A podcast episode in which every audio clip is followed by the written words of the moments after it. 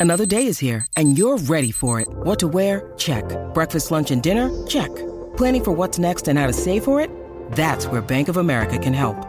For your financial to-dos, Bank of America has experts ready to help get you closer to your goals. Get started at one of our local financial centers or 24-7 in our mobile banking app. Find a location near you at bankofamerica.com slash talk to us. What would you like the power to do? Mobile banking requires downloading the app and is only available for select devices. Message and data rates may apply. Bank of America and a member FDIC.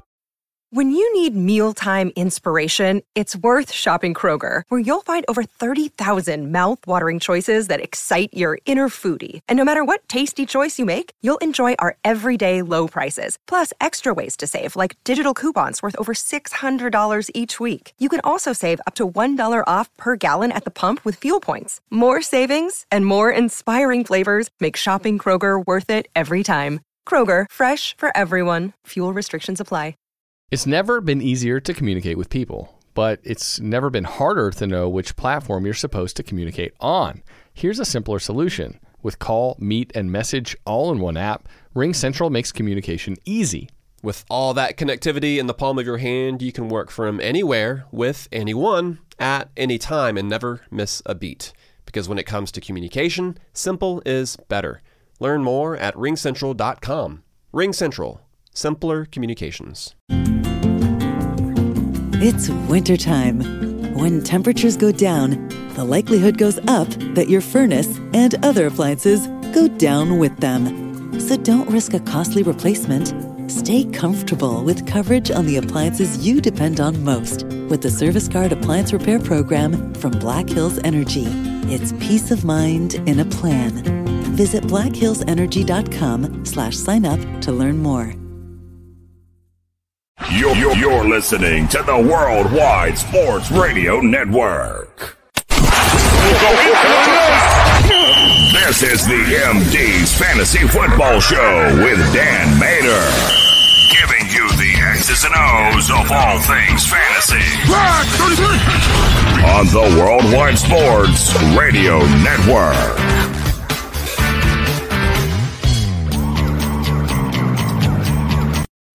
Hello, MD Nation. Welcome into the show. We are back, baby.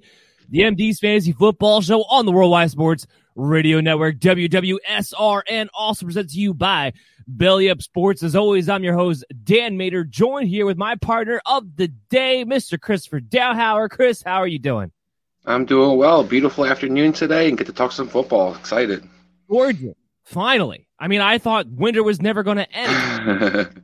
I know it's about time, right? Rusty claws were just holding on for dear life.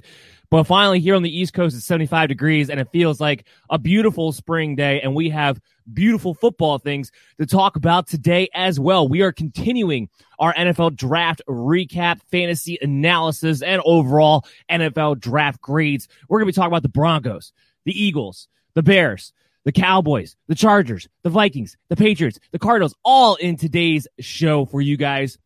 Unfortunately, though, we had some news kind of kick off about 10 minutes ago. Antonio Brown being sued for assault and battery. Now, to be clear here, this is not a new case. This is an extension of a criminal case that was already settled that he wound up, you know, not getting any criminal charges for. So now he's being sued for. So this is not something new. This isn't something the Bucks were not already aware of.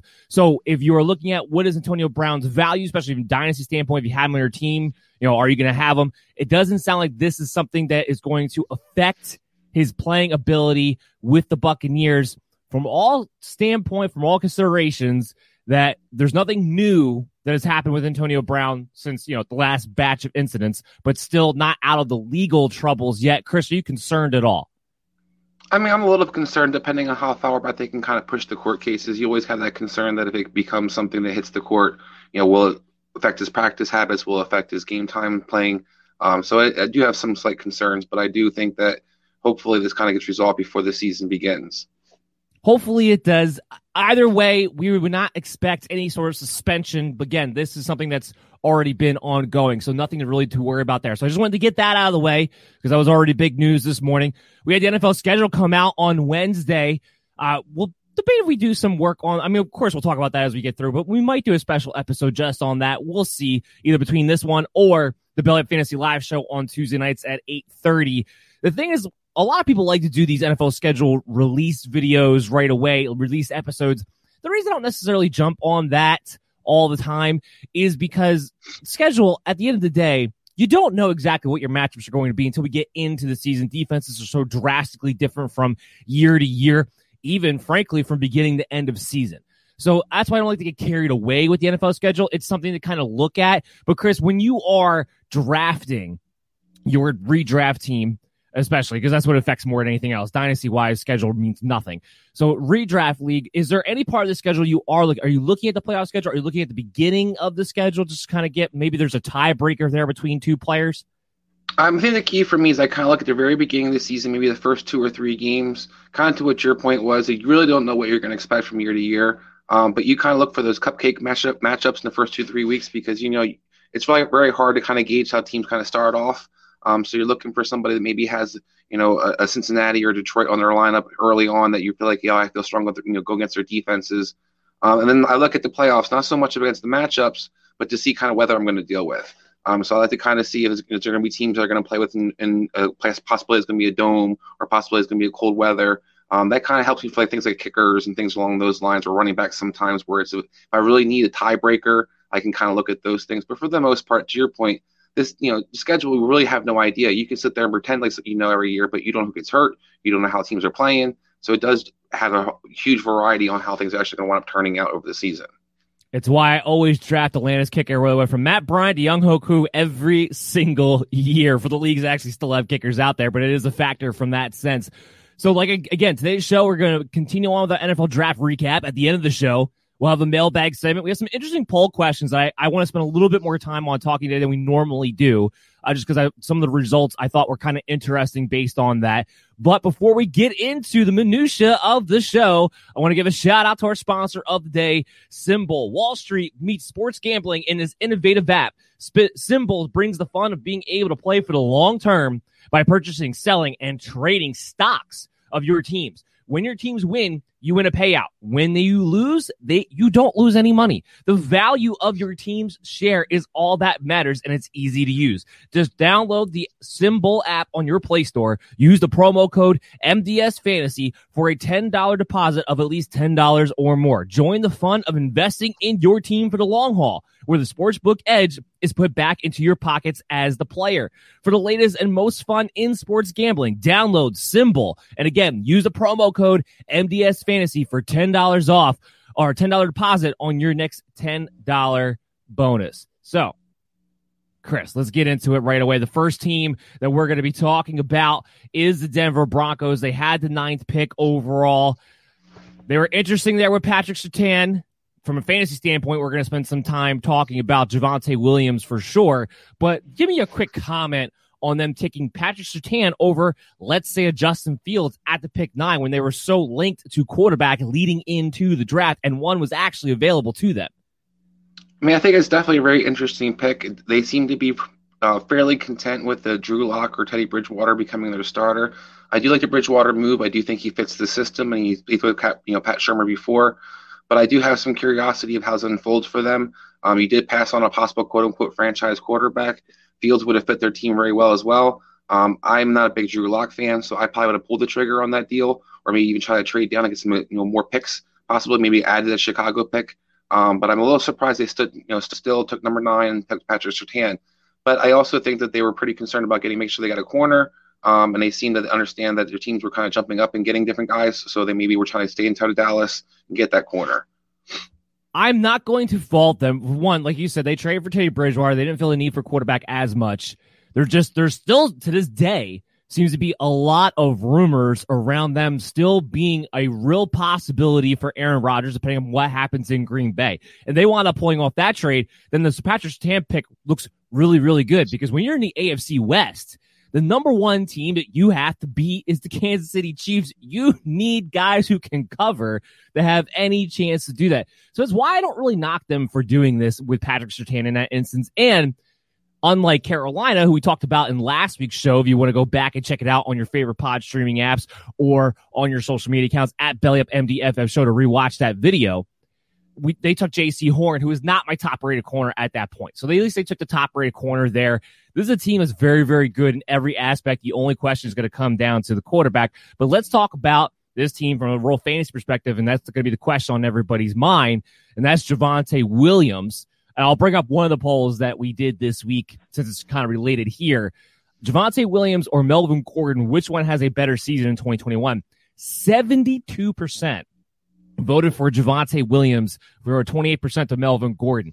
Now, do I agree that by the end of the year, it's more likely to be Javonte Williams as the lead guy than not? Yes, I do. But that split, in my mind, was drastic and surprising because it's going to be a committee. It's going to be a pretty even split with these two. And because Melvin Gordon is the veteran running back in a Pat Shurmur system for at least the first two months, if not more, I was expect the workability, the productivity, the touches to favor Melvin Gordon a little bit more over Javonte Williams, barring injury, of course, with all that being said. So I was surprised to see that wide of a split. Who would I take? It depends on what my te- what my team's shaping up to be. Because now that you have both of these guys, you are in a situation where neither one of them should be being drafted that high. But this is what this is where the poll really really digs in for me. Another variable to it is why I find it interesting. That means, in my mind, when you get a gauge on the public of how they're feeling about a particular player, that he is going to get pushed up. And I would not be surprised if you're talking half point PPR 12 man leagues, which is usually what we base our rankings off of on this show, that he's going to get pushed up into the third round that's going to be too high for a guy that I would not expect at any point in the season to ever get 70% of the workload. At most, it'll be 60%, and that won't be in the beginning of the year. It will be Melvin Gordon first until it's Javonte Williams. That's how Pat Shurmur works. He gives it to the veteran running back first, especially one that's evenly matched. And they have no reason not to use up Melvin Gordon because it's the last year he's going to be there. So I'm not going to go crazy over that. And because of that, I definitely won't be drafting Javonte Williams because his ADP value is going to be too high for the workload. But Melvin Gordon, who now might drop like a rock if this plays out the way the public is talking about it, the way they think about it, he could actually wind up being a value in the eighth round or later. Because again, he'll be a flex play if he's seeing 50 plus percent of the work, which is a very good chance, at least the beginning of the year, he will and be somebody that maybe you flip because people are getting frustrated by the fact that Melvin Gordon isn't just disappearing. Uh, give me your thoughts on the poll, Javonte Williams, Melvin Gordon, that whole situation. I mean, I love Javonte Williams, and I think he's going to be a stud. But I also think that you need to look at the coaching staff and kind of the tradition what Denver's been doing the last couple of years, particularly last year. Uh, Melvin Gordon joined the backfield. I already have Philip Lindsay, who was already a thousand yard rusher. Um, you already had, you had Royce Freeman still in that backfield. And if you kind of watch out the season, unless there was injuries to two of the three running backs, they pretty much consistently rotated two running backs. That was pretty much what their game plan was. They even talked about not being able to run the ball as much as they had hoped to last year because of kind of their struggles on offense and because their defense wasn't quite good. Um, I think this year you're going to see a reemphasis on the offensive, trying to run the ball, establish that. And I think Melvin Gordon's getting paid $8 million for not to sit on the bench. Um, so I do think it's going to be a pretty much 50 50 split. You might see that maybe shift to a 60 40 kind of as the season progresses, but I'd even be surprised if that necessarily happens. Melvin Gordon can catch the ball. I think this is more of a, a reflection of people kind of being more about the hype of Javonte Williams right now, and then also have the hatred for Melvin Gordon for some reason. Um, but Javonte Williams wasn't sole running back in North Carolina. He did split carries. Melvin Gordon's been traditionally splitting carries for the last three or four years now. So I think that when you look at the kind of the pairing, there's no reason for the Denver Broncos to necessarily pick a, fe- a featured guy this year, and I don't think they necessarily will. Um, I think you're going to kind of see a rotation in series, and even how guys kind of match up. You might see even Melvin Gordon use more on third downs initially, maybe throughout the season because he is a good pass protector because he does catch the ball. Um, I don't think there's, there's you know, it's a guarantee that Javonte Williams is going to be that stud back that you're looking for, even going to the playoffs. No, agreed. And I there's been this emphasis over the past few years. I've noticed this especially with rookie running backs where guys are everyone has this mindset like, oh, it's a really good rookie running back, he's going to take over by the end of the year and he's going to be the reason why I go on to win a championship.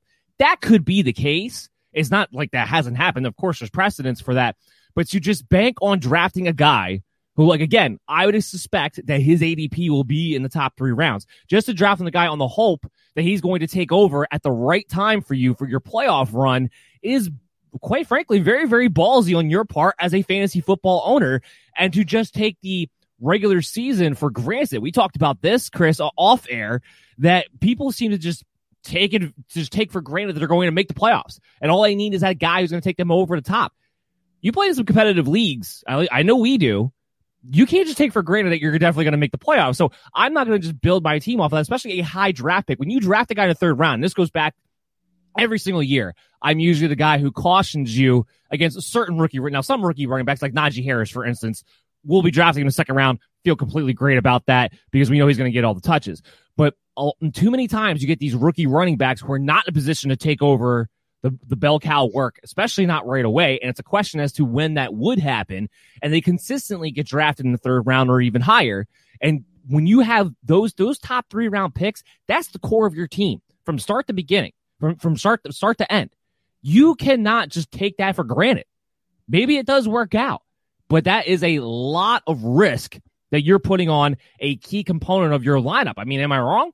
No, I mean absolutely. I think that when you're going your first three rounds, you pretty much want to guarantee these are your studs, and you're looking at kind of how the board falls accordingly. And if you're going to pass on, let's say, a Michael Thomas this year um, in third round because you want to jump on Javonte Williams, that's going to be not just you know super guts. It might be stupid in the long run because you're you're passing out a lot of times that talent might be pushed down the board where there's some guy that you thought may go in early, but now you're forcing yourself to take a guy that's there just because you think he's going to be good in the playoff time. And like I said, you also need to look at the situation. Um, we, we saw different guys come in, and like Kareem Hunt came in and started for Kansas City right off, right off the bat. But you see most cases, particularly if it's an established running back in the backfield already, getting paid $8 million, it's not going to be what everybody thinks it's going to be, where it's going to guy's going to come in and automatically be crowned the starter and get you know 20 touches every game. Um, you're going to even have some games where you might be annoyed, but you see Royce Freeman out there sometimes over Javonte Williams. And if you start off 0 and 2 in your season, you know that's how you miss the playoffs really easily, or you start panicking on your team you lose games regardless of when the season happens. You're, you you can miss the playoffs. I mean, I know you talk about how competitive our playoffs can be. Usually, it's that one or two games that kind of gets you in there or out of the playoffs. And if you're just sitting there like, oh, I don't care to beginning the season, you start off 0 and 2. Good luck kind of getting the playoffs. You might not make it, and then even if you have Javonte Williams in the playoffs, there's no guarantee all of a sudden he's going to be this star for you. Now, dynasty wise, and I'll just we'll just mention this quickly. Javonte Williams, I have him ahead of Travis Etienne. I'm not saying Travis Etienne's in a good situation. I'm not trying to take that away, but I still have Javonte Williams ahead ahead of Travis Etienne. I think there's a purely based on this. I think there's a better chance, maybe starting in 2022 or beyond, that Javonte Williams at some point in his career will be the three down bell cow back. I do not think Travis Etienne will ever be that guy. I think there's always going to be somebody he's going to be splitting a significant amount of the carries with. And that's ultimately what it boils down to for me. Why I have Williams a spot ahead of him. Not to mention, I think he's on a better team with a coach that I trust more. I mean, we, we got to see what, what comes out of Urban Meyer and Jacksonville and all that. But I trust Pat Shurmur when he has a featured back, that featured back will always be really good. So that's why I have Javonte Williams one spot ahead of Travis Etienne on my dynasty rankings. Where do you sit there? I mean, I think absolutely is a great point. I look at Etienne more like an Ekeler type, where he's going to be productive, but you always kind of question whether they're going to allow him to be the guy in the red zone or are they going to utilize him in short yardage where they can kind of take the pounding off him. We hear a lot about, you know, Urban Meyer already talking about using the third down back, which he both you know, agrees probably crock. But you do see the idea of this guy not necessarily going to be somebody who's going to be featured between the tackles. Um, so I do think he's always going to kind of split carries. And we look at Williams, he's built to basically be a bell cow eventually. Um, and I also think that you look at, you talked about Pat Shurmur. Pat Shurmur likes to utilize a running game and consistently with utilizing a running game. He doesn't get real cute about it. He doesn't use a bunch of jet sweeps or anything like that. We don't know what Urban Meyer is going to do. We're going to know if we're going to see the Ohio State slash Florida offense where, you know, we see a bunch of gadget plays and guys are kind of stealing carries that way. So I'm kind of curious to see how it unfolds there. And I think there's pretty much money in the bank that Melvin Gordon's going to be last year in Denver this year. This will be Javonte Williams' backfield to kind of move forward with. They did high, spend a high second round pick on him. And if he produces and is healthy, I see no reason why he won't be a stud moving forward. Yeah, I agree with that completely. All right, so let's move off Javonte Williams. I do want to talk about. There's two more picks from a fantasy perspective that the Broncos took. We want to talk about a little bit. That's the next round too, third round. Thought they got great value with Queen, uh, Queen Quinn, Quinn. Meinerz. Trying to talk here, Quinn Meinerz.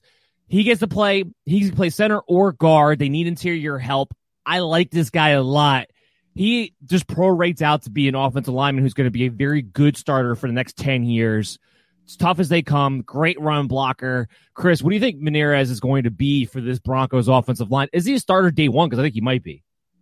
I mean, it's kind of curious to see what they're going to do with the tackle position with Ja'Wuan James out for the season. Will they kick one of the guards outside or presently in there? Um, I do think he has a clear cut shot to be the starting center. If he does, they do decide to stick him at center. Um, and he's got a, he's a big boy at center. And we yeah. kind of see how um, you know Ragnow has been excelling at the center position for Detroit. He's a very similar skill set in a lot of ways. Maybe not quite as nasty and physical, but he does get a good push. Is decent press protector, and I think that it does have some production for them where you can see Denver, especially when the weather starts getting colder. Um, they're going to be able to get physical with teams, and teams are going to have a hard time trying to stop the one-two punch of Melvin Gordon and Javonte Williams at the middle. Well, I was going to say too, he, he reminds me a little bit of Alex Mack because even though he's not as nasty as Ragnow, he does have the athleticism at that size that you don't normally see. It's why I hope he plays center because he could be a really big difference maker. And when you have that kind of guy, especially you're talking about you know, red zone, goal line carries, who guys who can get the push in those big time situations, he's great for guys like Javonte Williams. So that was a great pick by them. The other fantasy pick that we'll talk about was Seth Williams. They took in the sixth round. This is a guy that I thought would be a nice little sleeper pick when he sees the field, not really sure because he's going to a team that has a lot of good young receivers already that play the perimeter. I don't, I mean, I look at this, I don't even know exactly when he would be able to overtake Tim Patrick. So, from a dynasty perspective, which is the only way you're looking at this anyway, he's somebody that I wouldn't mind having on the taxi squad, but you're going to have to probably have him there. And then maybe this is a guy in 2023, a couple years away. We'll see how things shake out for him if he becomes something. But one of the bigger wide receivers that were going late that I think has an interesting skill set if he ever gets the opportunity. Uh, what do you think about Seth Williams on the Denver Broncos? I'm I'm a little disappointed Seth Williams got drafted by the Broncos because I'm kind of with you. I thought he had some sleeper value. He's able to track the ball down the field. He's going to be a productive guy down the field. People kind of underestimate how he can get on top of people, and he's actually able to stretch the field. Um, but I do worry about his his usage. Basically, if you draft him, you're hoping that Courtland Sutton's not re-signed by Denver.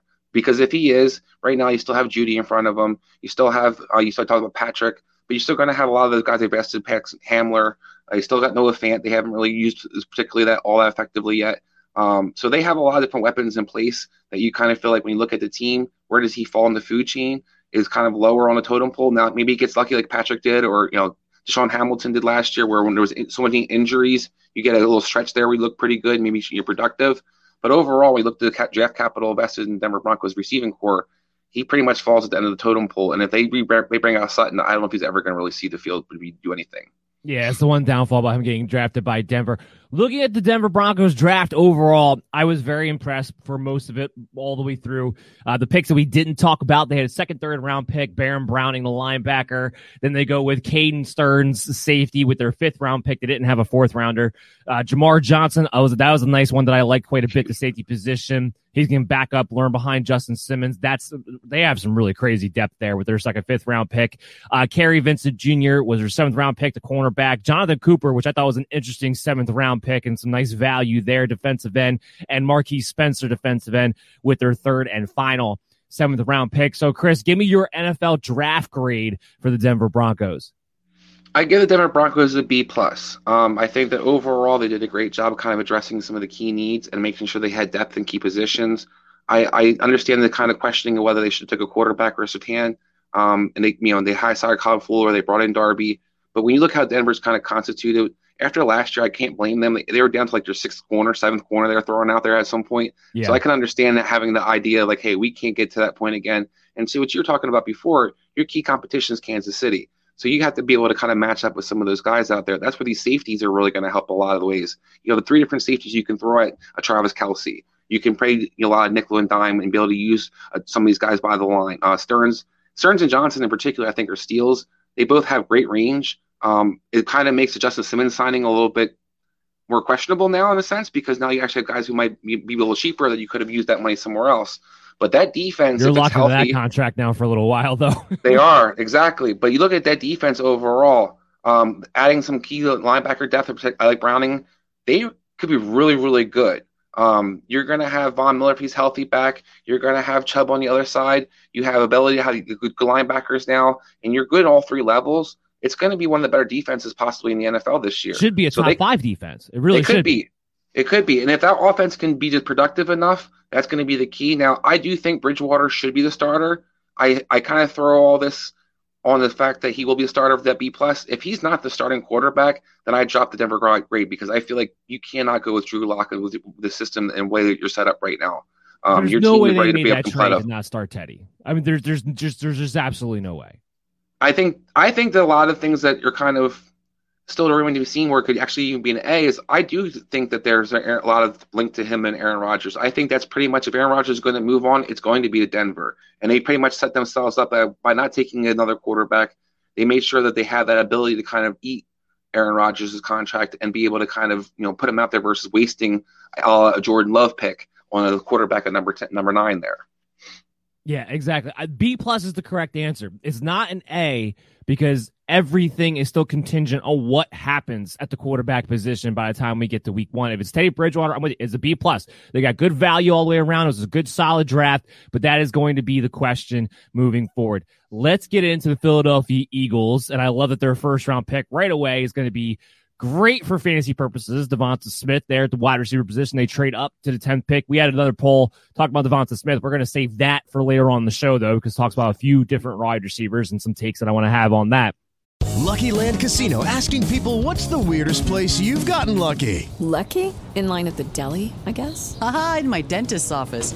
More than once, actually. Do I have to say? Yes, you do. In the car before my kids' PTA meeting. Really? Yes. Excuse me, what's the weirdest place you've gotten lucky? I never win and tell. Well, there you have it. You can get lucky anywhere playing at LuckyLandSlots.com. Play for free right now. Are you feeling lucky? No purchase necessary. Void where prohibited by law. 18 plus. Terms and conditions apply. See website for details.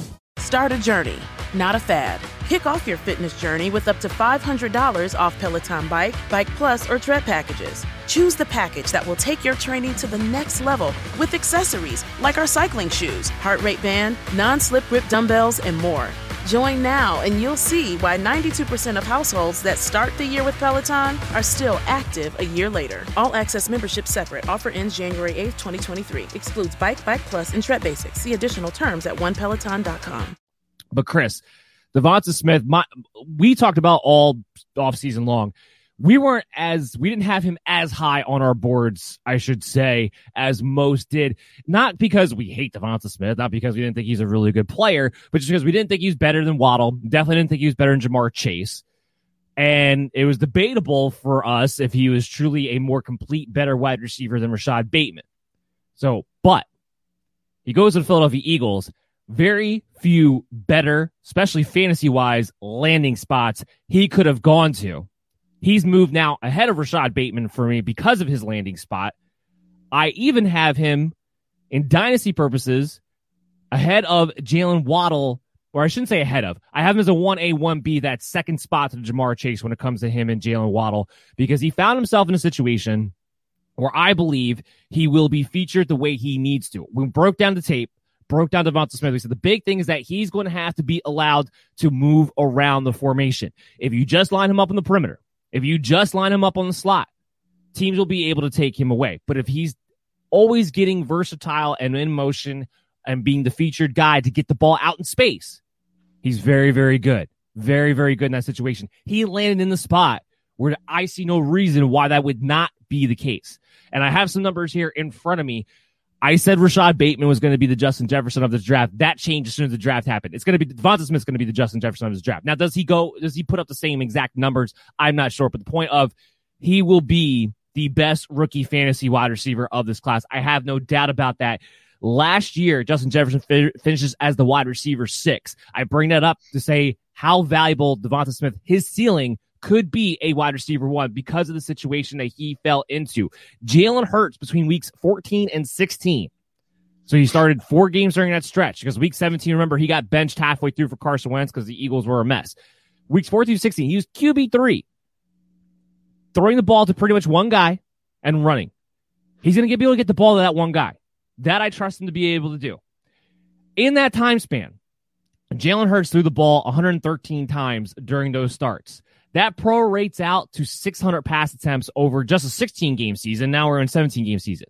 That means on a percentage, if Devonta Smith's number one guy, he should be getting 35 to 40% of the targets of the wide receivers from this group.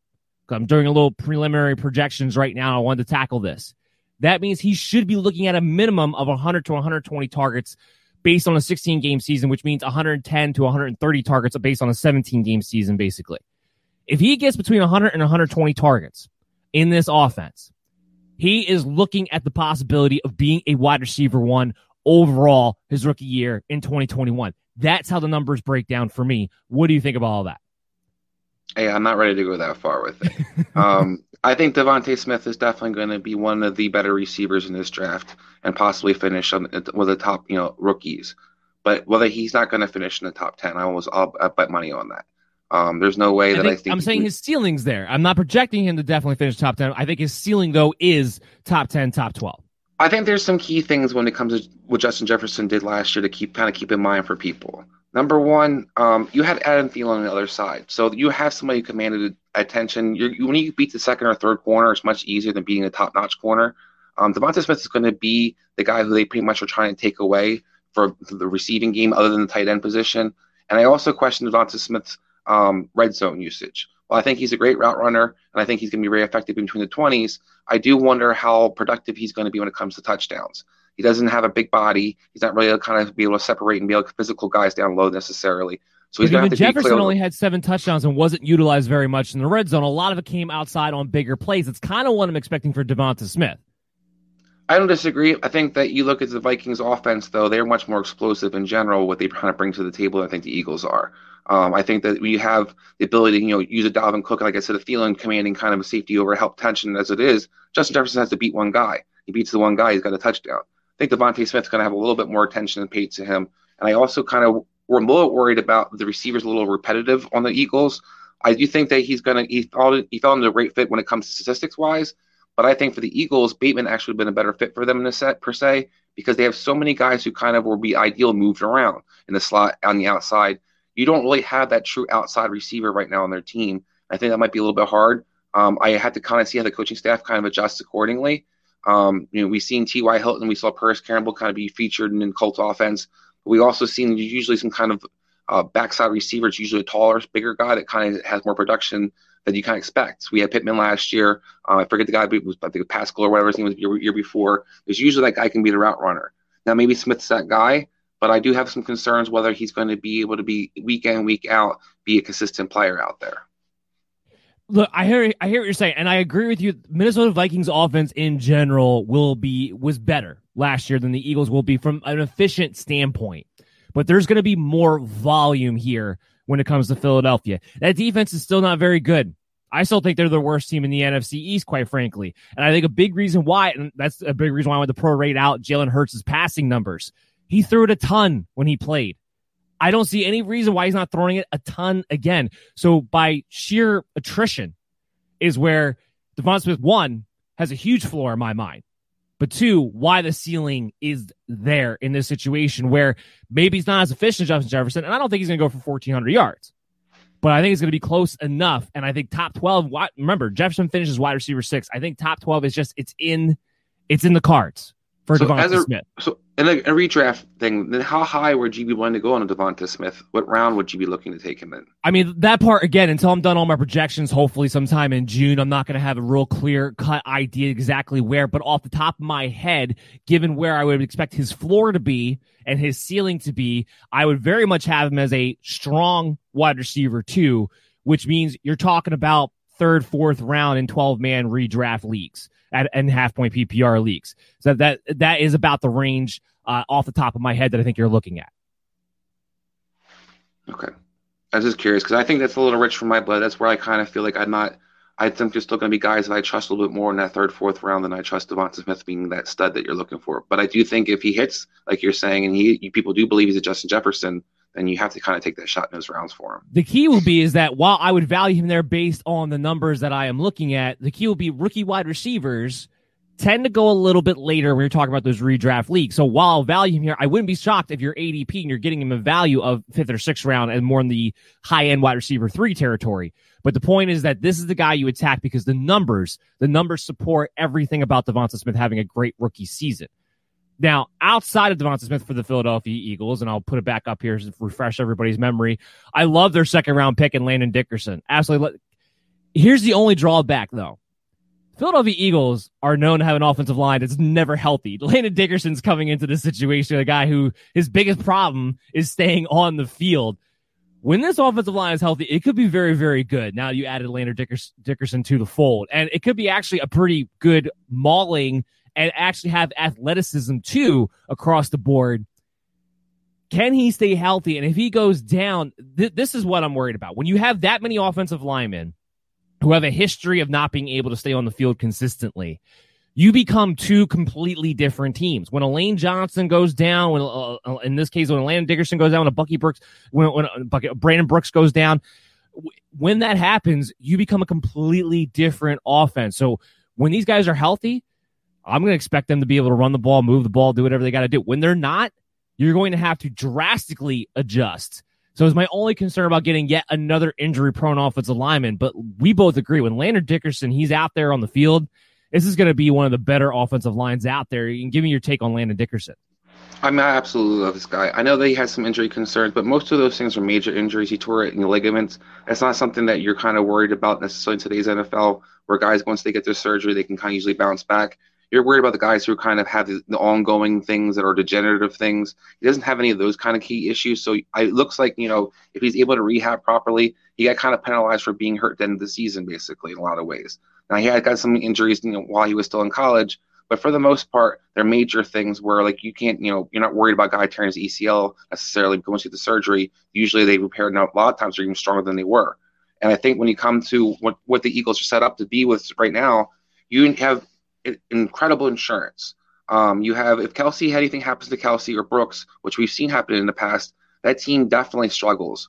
Um, Lane Johnson is pretty much their best offensive lineman, but the interior is the key to the Eagles being effective. And I think that when you look when they lose some of those guys in the interior, that's when they struggle. People seem, seem to focus on like when the Peters and the Dillard thing. You can chip at left tackle. You can make sure you can make adjustments. But if you have no push in the, in the middle, that's how you have the horrible running game, and that's how you have Carson Wentz looking gunshot last year, where he couldn't step into his throws. I think this ensures you moving forward that you have always have a strong middle, and if things can work out properly and you know people is healthy for this year in particular, you have Kelce, you have Brooks, and you can start Dickerson at the other guard position over Seumalo, and have probably to me the second best offensive line possibly in the NFL. I mean, I think maybe be third because now the Chiefs are just ridiculously loaded. But you look at Dallas, you look at the Eagles, had to be you know talked about in that conversation where you look from top to bottom what they kind of bring in. And to me, I, you still went in the trenches. So I think the Eagles actually could be surprising to some people if they have all three of those guys healthy in the interior. Yeah, I'm glad you brought that up because I was going to say the biggest difference that people are going to notice about this Philadelphia Eagle team is for years they had a good offensive line, but he had Jason Kelce who was always undersized the position, and it limited their ability to be able to run up the middle you're going to see the huge difference between a Jason Kelce and a Landon Dickerson when he's out there, when you're pun- punishing people up the middle, when you're getting to the second level, when you're able to run up the A and the B gap. That's going to be huge, especially you're going to have him and Brooks. That's going to be a dominant side of the line to be able to run up the middle on. Now, we'll get into the running backs when we talk about the team profiles. I think it's something going to be very interesting to talk about there. But that's kind of why I like this pick. And as I think it's going to be very interesting for the Philadelphia Eagle offense in general when they have a Landon Dickerson out there. Why I thought it was a big pick to begin with. The other fantasy relevant pick that we'll talk about first before we give our draft grades for them is Kenneth Gainwell there in the fifth round. Now, with Nick Sirianni comes in from Frank Reich, from Doug Pederson, from a long litany line of coaches that tend to play three running backs, whether they should or should not. And that's going to be the key here. Now, they did re-sign Boston Scott. I would suspect that Kenneth Gainwell will be suited for that role. Uh, whether it happens this year or not, we'll see. I think Gain, I think Gainwell this year will probably just be a special teams player for the most part. It's going to be after this, but it means that they are going to have uh, past 2021, past Boston Scott. They're still going to have a guy who is a third down specialist. Everybody's trying to figure out the value of a Miles Sanders right now. And I got to tell you, Mary redeemed a $50,000 cash prize playing Chumba Casino this year. I was only playing for fun, so winning this was a dream come true. Chumba Casino is America's number one social casino experience. It's serious fun. With over 80 casino style games to choose from, you too could win life changing amounts of cash. Be like Mary. Log on to chumbacasino.com and give them a whirl. That's chumbacasino.com. No purchase necessary, void or prohibited by law. 18 plus. Terms and conditions apply. See website for details. The voice in the preceding commercial was not the actual voice of a winner. Hi, I'm Maria. And I'm Mike. And we're Team, Ready. Black Hills Energy knows your home is where your heart is, so they want you to be ready. It's all about keeping you safe, prepared, and making your home as energy efficient as possible. Everything from how to weatherize your home to how to stay safe during extreme weather. Be ready for anything. Go to blackhillsenergy.com slash team ready. I'm not sure where I'll go through my numbers and I'll figure it out. But right now, top of my head, I'm not sure where on the spectrum I feel about Miles Sanders because we have one or two things that could happen. You have, on one hand, we're praising the offensive line and how good they could possibly be. Jalen Hurts, a mobile quarterback, tends to add an extra half to full yard per carry average for running backs. When so that all bodes well for Miles Sanders. But Jordan Howard, would I be shocked if they decided Jordan Howard gets the ball within the five yard line every time? No. Would I be shocked if Boston Scott or Kenneth Gainwell, the guys out there during two minute drills and third and long situations, like a Nyheim Hines role for Frank Reich, where even even with Jonathan Taylor, as great as he was, still had to deal with the fact that Nyheim Hines was going to be out there on third downs and big key passing down situations. I wouldn't be shocked by that either. Does Miles Sanders turn into Marlon Mack, a guy who used to catch the ball, one of his better skill sets, and yet now became nothing more than a running back on first and second down between the 20s? There's a long wide range of outcomes when it comes to Miles Sanders. And I think Kenneth Gainwell proves that that continues to be a concern for me. Where are you at with Kenneth Gainwell and what it does for the Philadelphia Eagle backfield? I love your Marlon Mack analogy. That would be my number one concern. Do they turn him into Marlon Mack? People seem to forget Marlon Mack used to be the pass catching and receiving back for the Colts. And then suddenly he was no longer used or utilized at all in that role, and you had specialists kind of being rotated in. I do think you're going to see a lot of three running backs be usage. We've kind of seen that historically for the Eagles, just in general. Anyway, Andy Reid was there. We've seen with Pederson was there. They always kind of have some, whether it was Smallwood, whether it was a Scott, they're always throwing some extra guy out there, it seemed like. Um, but when you look at what Sanders can be productive wise, I think he can have a really solid year because the line is going to be good. All of the Colts line was really good. Um, but you got to really question how much is he going to be utilized in the passing game, which severely limits him in PPR leagues, and definitely limits him in just production overall. Um, you know, the team falls down, and we see this a lot of times, a lot of different back, backfields where once the team's down by double digits, they go to the passing game, and that running back never sees the field the rest of the game, or doesn't get another touch the rest of the game. So I do have some concerns about Miles Sanders, his dual threat usage actually being something that might be the thing of the past. And we kind of talked about, remember Miles Sanders used to catch balls because maybe you look at the Eagles, how they're set up and constituted right now, you have kind of guys that are specialists. Um, and you talk about the goal line stuff. We saw the Colts with Marlon Mack also I think it was uh it was Vick Ballard they were starting to use in the red zone. They're using different big guys in the red zone because they were trying to get the guys who were getting short yardage and the touchdowns here or there. Um, so I would have concern that they're going to get cute sometimes in the backfield. And as an, as an owner of fantasy, the last thing you want to deal with guys is getting cute. Yeah, I agree. And that's what scares me most of all. All right. So the rest of the Philadelphia Eagles draft, let's go ahead and give them our draft grade. Uh, they took Milton Williams, I thought was a good pick, defensive tackle in the third round. Zech McPhearson, the corner there in the fourth round, came back with Marlon Tuipulotu in the defensive tackle in the sixth round. Tarron Jackson, defensive end in the sixth round. They had a lot of sixth round picks. Jacoby Stevens, safety, sixth round. Patrick Johnson, an edge player in their seventh round pick. Chris, give me the draft grade on the Philadelphia Eagles. So I would I was strongly consider giving the Eagles an A minus, but I gave them a B plus. Um, just for the simple fact that I think I wasn't big on the trade up for Devonta Smith, and I wasn't big on them necessarily uh, taking him there over Bateman. But looking at the rest of their team, they got tremendous value, in my opinion. Dickerson in the second round was just a steal. Milton Williams, uh, remember that name, people. Like you, a lot of times, people forget how Aaron Donald came in. He was a high draft draft pick, but this guy has a lot of skills that Aaron Donald kind of brings to the table. Quick step, quick hands, tested off the charts, and um, very productive in college because he went to a smaller school, people seem to knock him. I guess he's not Trey Lance, so you know, you know, only Trey Lance gets, gets gets the excuse for playing in a small college and still can be productive. Um, but this guy has a lot of things don't he brings to the table. Don't, don't even don't stop stop trying to give me bait. Stop it. Um, but then I also look at even Zech McPhearson pickup. Like people are kind of questioning what the Eagles did in secondary. Zech McPhearson is a ball hawk. He he's a he's a he has the ability to kind of um, play some one on one coverage. He's going to be a good tandem to Slay. Um, so I think that was a steal. And then even the later rounds where you guys got like the, you know they have Jackson and Johnson, both those guys are were productive pass rushers. I'm a big believer that guys are productive in college, their pass rushing actually produce in the NFL versus guys who are supposed to have the skill set to actually have sacks but don't get any in college, and suddenly they're going to learn how to in the NFL. Both these guys, you know, have been averaging almost over a sack a game. Sack a game, guys, for both those guys. So I think they're good with good steals. The Eagles traditionally, when they're good offensive line, defensive line, they have a pretty strong team.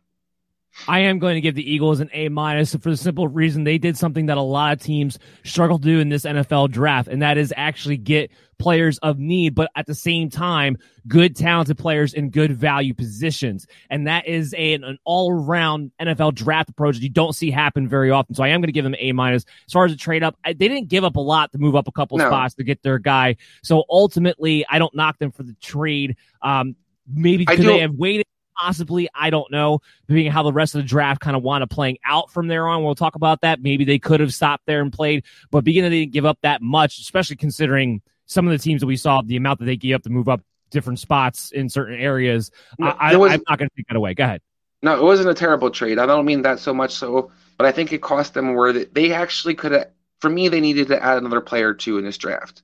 Um, they really could have added another receiver to that to that whole receiving core. I think they need to have somebody with some height. Um, there was definitely some guys that kind of slid around down around you know the fourth, fifth round that you can kind of take a shot on. And they need to add some more. And then I wouldn't have stopped with just McPhearson in the secondary. Their secondary to me is one of their Achilles heels, and I think they should throw an extra pick or two there.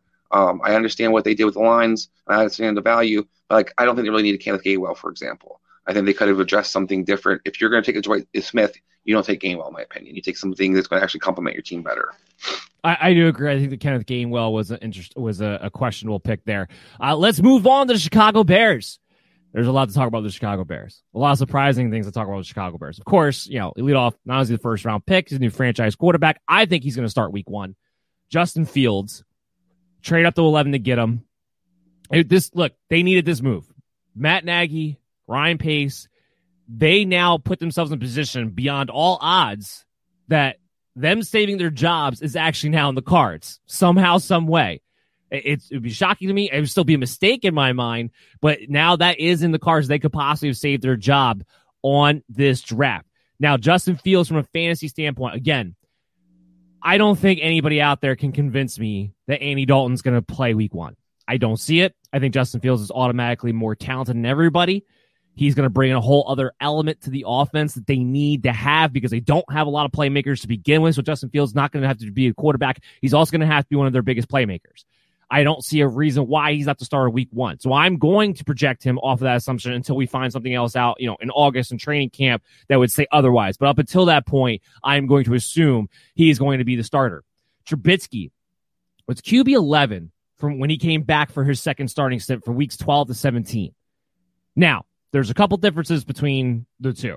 Bill Lazor's calling plays, and the Bears' offense was much more productive, much more efficient with Bill Lazor calling plays. From what we understand, Matt Nagy's taking back over. Why I do not know. Why these could and you know what? It's these Andy Reid coaches. That's what it is. It's the Andy Reid coaches where they they hand it off like, okay, we suck. We'll hand it off to the offensive coordinator. They'll do well. The offense is doing well, but now they're getting credits. Now we got to take it back over. Now the difference is that Andy Reid will sometimes rebound in his play calling and want, and that's why he's still Andy Reid and a head coach ultimately. But the rest of these guys, the Doug Pedersons of the world, the Matt Nagy's of the world, the only one I've seen actually be successful so far is Frank and, and that's because he's actually a good play caller. These guys, they don't rebound. True. They don't learn. They don't they don't learn from their mistakes. Matt Nagy has never learned from his mistakes. Every time he takes over the play calling, it's the same thing over and over and over again. It's predictable. So, and the one thing he lacked to do last year when he was calling plays is properly feature Allen Robinson. Uh, uh, not he wasn't able to properly feature David Montgomery in the run game. Those are your only weapons. Montgomery. Yeah, those are your only weapons. That's it. And if you're going to play Justin Fields, which again, I think you will, your entire offense has to be based on what you did the end of last season.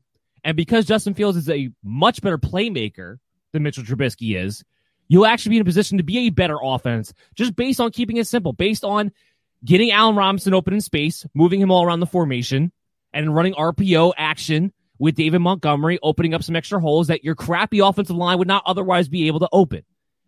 That is going to be a big factor. How long Matt Nagy holds on to the play calling, my hope is, you know, maybe they have a little bit of a rough September and he hands it back over. That would, but that's best case scenario. So that is something we have to keep in mind. But again, I go back to this.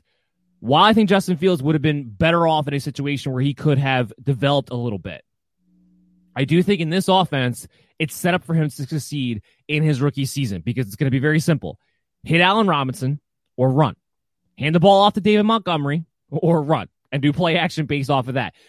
So because of that, because it'll be very simple, because you'll have to be a playmaker, Justin Fields, I believe, will be a top 10 quarterback as a rookie and somebody I'm going to be very much targeting in redraft leagues. From a dynasty standpoint, he is my number three behind Zach Wilson, ahead of Trey Lance, ahead of Mac Jones, because you're going to get that value year one for sure, and because of the legs ultimately. And you're in a position where you're going to be able to utilize those two. You're going to have to because there's not going to be a lot of playmakers to be able to go to. So when I look at Justin Fields, I get very excited about his fantasy output, and he's going to be one of the quarterbacks that I'm looking to target late because I'm not targeting quarterbacks with double digit rounds. I expect Fields to be there because of how many quarterbacks are out there that a guy like that is going to be available. And I just talked about Jalen Hurts, how he was QB3 during his starting little stint. I see no reason why Justin Field. I'm not saying to be QB three overall for the entire season, but why he's not able to give you that kind of production because of his legs, because of that floor, and because he does have an Allen Robinson to throw the ball to, which he can get it to very accurately. He's always been able to hit his number one target. I believe Justin Fields has a hell of a floor with a great ceiling. I'm going to probably have him in my top 10 quarterbacks for 2021. Go ahead, Chris. I mean, I can't argue that. I think that Justin Fields has one of the strongest floors when it comes to the rookie quarterback class this year. Um, this guy's going to be when he's utilized, has the legs. He's an offense I, I kind of question the upside, so to speak, I guess, with him because I do think that he's going to have solid production. Um, the Bears, because of limited playmakers, because of Matt Nagy, as you kind of pointed out, I do have some concerns about how effective they have become scoring wise. Um, one of the things that Matt Nagy seems to have, you know, not only not be creative, he seems to be very blatant um, when he's going to run the ball and when he's going to throw the ball. He puts his quarterbacks in shitty situations, sorry, yeah. crappy situations, uh, constantly. Like it's, it's, third and seven, third and eight. We saw that happen to Jimmy G last year in San Francisco and how that kind of worked out for him. You can easily ruin a solid quarterback by putting constantly third and eights, where he, because you're just running the ball tackle up the middle. I mean, David Montgomery basically was getting running out of the league according to everybody. You know, the first eight weeks of the season, and yeah. when, suddenly when Bill Lazor got taken over, suddenly he's productive and suddenly he's effective. Well, it's not a coincidence. Mary redeemed a $50,000 cash prize playing Chumba Casino this year. I was only playing for fun, so winning this was a dream come true. Chumba Casino is America's number one social casino experience. It's serious fun. With over 80 casino style games to choose from, you too could win life changing amounts of cash. Be like Mary. Log on to chumbacasino.com and give them a whirl. That's chumbacasino.com. No purchase necessary, void, or prohibited by law. 18 plus. Terms and conditions apply. See website for details. The voice in the preceding commercial was not the actual voice of a winner winner. Hi, I'm Maria. And I'm Mike. And we're Team, Team ready. ready. Black Hills Energy knows your home is where your heart is, so they want you to be ready. It's all about keeping you safe, prepared, and making your home as energy efficient as possible. Everything from how to weatherize your home to how to stay safe during extreme weather. Be ready for anything. Go to blackhillsenergy.com slash team ready. Montgomery's not a bad player. The coaching was horrible. The running game and how to use the running game was horrible. I do have some concerns whether that's going to affect Fields' upside. But like I said, I think he has an outstanding floor. I think he's definitely a starting quarterback in draft leagues this year where you could taking him in your 12 man team or even a 10 team, team, 10 team league. I think you can be fine with Justin Fields as your starting quarterback. I just question whether he has the upside to actually be more than that going down the road. Um, where that's why I understand we have other guys kind of valued ahead of him, Trevor Lawrence and Zimmy Zach Wilson. Um, you know, you kind of look at those guys long term, maybe they have more upside overall. Continuing on with the Bears draft again, it was it was a really good draft from top to bottom, even just outside of Justin Teven Jenkins in the second round was a steal. I mean, we talk about the offensive line being questionable. Boy, does he help it out in a big way, especially when it comes to the running game. Speak to Teven Jenkins, Chris. I love Teven Jenkins. Here's my key with him, though. They cannot start him at left tackle. They ruin their pick. No, agree. That's that's the whole thing with the Bears that I'm concerned of in general. While things look good on paper to a degree, Chicago's had history of finding ways to sabotage themselves. And when you look at Teven Jenkins, the, the, the first thing they're talking about is he's going to be the left starting left tackle. He's not a left tackle. He's going to struggle with left tackle position. He's a great mauler. He's a great run blocker. He's got decent technique. And he'd be a fantastic right tackle for them. And you, put, you pair him with Whit- Whitler on that right side. They have you know something to build around. Um, but we kind of seen the Bears where they have a solid offensive line in place, and that's kind of where Nagy comes to speak. They don't seem to utilize their physical guys well. So I get a little concerned when they have guys like Jenkins, who's a mauler, who's going to be very physical, and you, you're going to have him play a finesse position. Um, I'm kind of worried about how that kind of folds, but I think overall, if they don't screw it up, I think he's an outstanding talent, and I cannot believe he fell that far to them. Another fantasy guy of note they took in the sixth round was Khalil Herbert. Uh, there's a good chance now Tarik Cohen will be there, and technically on the depth chart, Tarik Cohen will probably listed as number two, but really the actual backup running back to David Montgomery is going to be Khalil Herbert. If something happens to Montgomery, Herbert would come in on first and second downs. I really love this guy coming out of college. I think he's the perfect sleeper type of running back for your dynasty leagues. Take him, store him, because I do think number one, I think he's going to get an opportunity at some point, whether it's this year or next year. I do think within the next two years, he's going to get an opportunity to play. And he's going to surprise people with his tackle breaking ability, with his vision, with his sharp cuts, with his, ex- he has an extra gear once he's able to get into the second level. Talked about this before. He's got a long way to go when it comes to pass blocking. And I don't know how much of a factor, if any, he'll ever be in the passing game in general when it comes to receptions. But this guy has a very particular skill set. I think he'll be a very efficient runner. It reminds me a lot of a maybe a little bit more explosive Alfred Morris in some ways with the way he could probably be utilized in fantasy conditions. So, Chris, Khalil Herbert for the long term, we're not talking redraft, we're talking for the long term. What is your outlook for him? I think he's definitely guy maybe take a shot on. I wouldn't necessarily draft him very high in fantasy, know, redraft, not redraft, I'm sorry, um, dynasty leagues, but I do question whether or not Montgomery's going to get a second contract there in Chicago. So he does have a clear opportunity to kind of rise up the pecking chart. And we do know that you know the Bears historically like to rotate their backs as long as Matt Nagy is the coach. Um, they usually have a second or third running back consistently being used. You can kind of follow Andy, Andy Reid's you know tree kind of has does a lot of similar things. Talked with the Eagles earlier. Um, so I think you have a lot of different teams that you can kind of see where he has an opportunity. When he's out there, he can be productive. I like his quickness. I do think he could be a good pass catcher. Honestly, I do think he has a, a skill set I just think that part of the thing in Virginia Tech was he wasn't really asked to do that very much, and that wasn't part of their necessarily their offense. Um, but I think he has he has good hips, and usually if you have good hips and decent feet, you usually can learn how to be a pass catcher if you don't fight the ball. He doesn't fight the ball, so I think he has an opportunity to be pretty productive. I just worry about if they just as long as Matt Nagy's there, you never know who's actually going to eat in that backfield at all, though. Well, that, and then we go to Dazz Newsome, which was wide receiver in the sixth round that they taken, and you know, the only real reason he's of note is because that second receiver right now is expected to be Mooney, but any receiver outside of Allen Robinson, frankly, that position's up in the air. So, what do you think Dazz Newsome has a chance to be in Chicago? I think just like that, that flash in the pan Chicago seems to have every year. Um, I think Mooney will probably be the number number two because they do seem to love him, but they always seem to love some guy that's they could take in the sixth or seventh round. Um, they, we had Mims the year before. We've had Anthony Miller be out there. They kind of rotate that third receiver in a lot of different ways. And as long as you're able to kind of be productive, then they'll keep throwing you out there. So I think there's an excellent opportunity for him to, you know, definitely get in the top three. Does he ever become the number two receiver? I don't know. But I think that if you look at kind of how the Bears unfold, they usually have a guy has that little streak where he's pretty consistent, he's pretty decent. You maybe have him for, you know, a couple games here or there. Long term value, I think he's got some because you have no idea if Allen Robinson comes back to Chicago next year. So when you look at their receiving core in general, they don't really have a whole lot of guys under contract moving forward.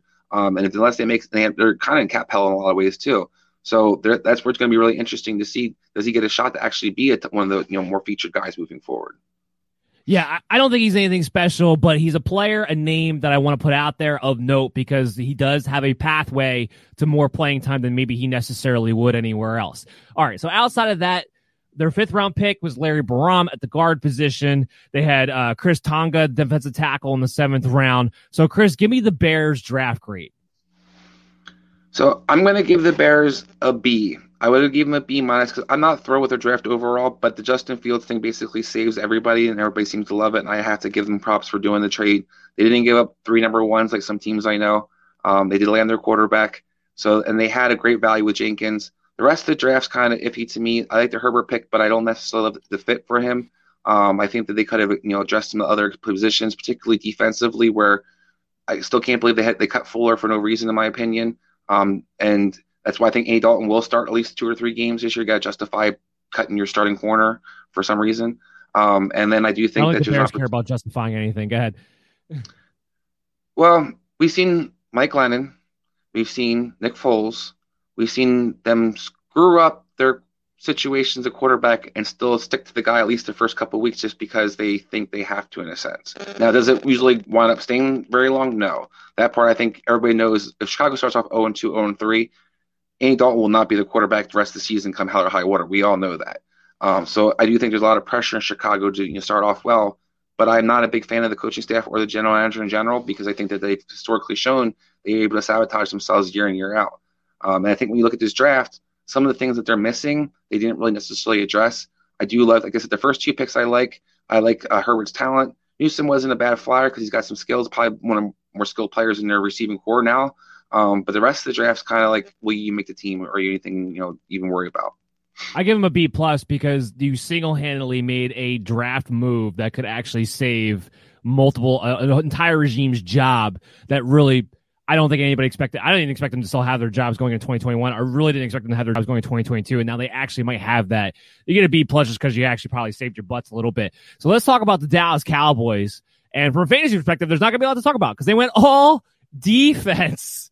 But I want to talk to that point, Chris, when it Took comes one to all receiver. defense. They took one wide receiver. Yeah, uh, they took Fehoko uh, because beat of the guy. Cowboys. Because the Cowboys are so low at the wide receiver position, I don't know when, if, or ever he sees the field. But let's talk about their draft in general. Them going all defense, pretty much. We both love the Micah Parsons pick. Uh, the Kelvin Joseph pick was a little questionable, but still a decent corner and a position of need. Does does this draft with all these defensive guys that we like, or I shouldn't say all, but a lot of the defensive guys that we like, especially the value they were got, especially guys like Jabril Cox in the fourth round, a, a very good pass rusher that got value there. Does this change their defense this year enough where they might not be the leaking sieve that they were a season ago? And does that change the fantasy value? Because one of the big reasons everyone's excited about Dallas is not because they're so loaded on the offensive side of the ball, but it's also because last year you had to drop 40 to have a chance to win if you're the Dallas Cowboys. Does that continue this year with this draft in your mind?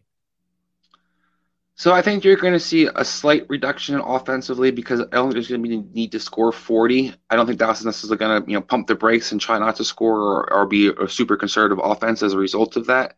But I do think the defense is going to be markedly better. I'm not a big Dan Quinn fan, but when I look at their draft, I like the places, the pieces they have in place. They have things to kind of build on on each level, which is I think is key for Dallas. One of those key things is a linebacker. Dallas seems to always, for the last few years, kind of go as their linebackers go. And it was Sean Lee for a while there, Vander Esch, Jaylon Smith. When those guys are healthy, Dallas's defense is usually serviceable. When those guys aren't healthy, suddenly it becomes complete Swiss cheese because you can run the ball and you can throw the ball all over Dallas. Now that you have such depth at the linebacking position and so many different playmakers, you can kind of eat an injury or two and you don't have to have that dramatic drop. And in fact, if as long as those guys are healthy, you might have the best running back, I'm sorry, backs linebacking, um, receiving Duo. duo, and the, or against you know against receivers duo there is. Well, not just duo, but I think guys who can actually cover backs out of the backfield and tight ends out of the backfield. Coverage guys is the word I'm looking for. Sorry, probably the best coverage linebacking crew in the NFL. Parsons can cover. I mean, one of the biggest things being for Cox, I don't know how much he's going to see the field necessarily this year, but Cox can. That's his. That's his strong suit. And in a division, and in a lot of teams where teams are utilizing that flex tight end in a lot of ways, and have people have a hard matching up, or you can run the ball because they do. Dallas is going to be one of the few teams that can actually have three or four linebackers out there, and you can't necessarily just spread them out and attack them. Um, and then I think you also look at kind of the, you know some of the sleeper things with the Quinton Bohanna thing in the sixth round. They got some girth in the middle for a change. So not only you have those linebackers that can fly around, you guys got you got some guys that can actually plug up that middle. Now Dallas isn't going to be a spectacular secondary, but we've seen historical teams when you can stop the run, then you can kind of limit the passing game. All of the you know, 49ers for a lot of times when they had their the old coaching staff with Harbaugh there, um, you can see them kind of playing in almost a a way of kind of keeping guys in front of it, making tackles. I see this Dallas team is wired very similarly. They have big corners. They have guys that can kind of get deep in safety. They keep plays in front of them, and that way they can kind of you know stop the runs, focus on the pass.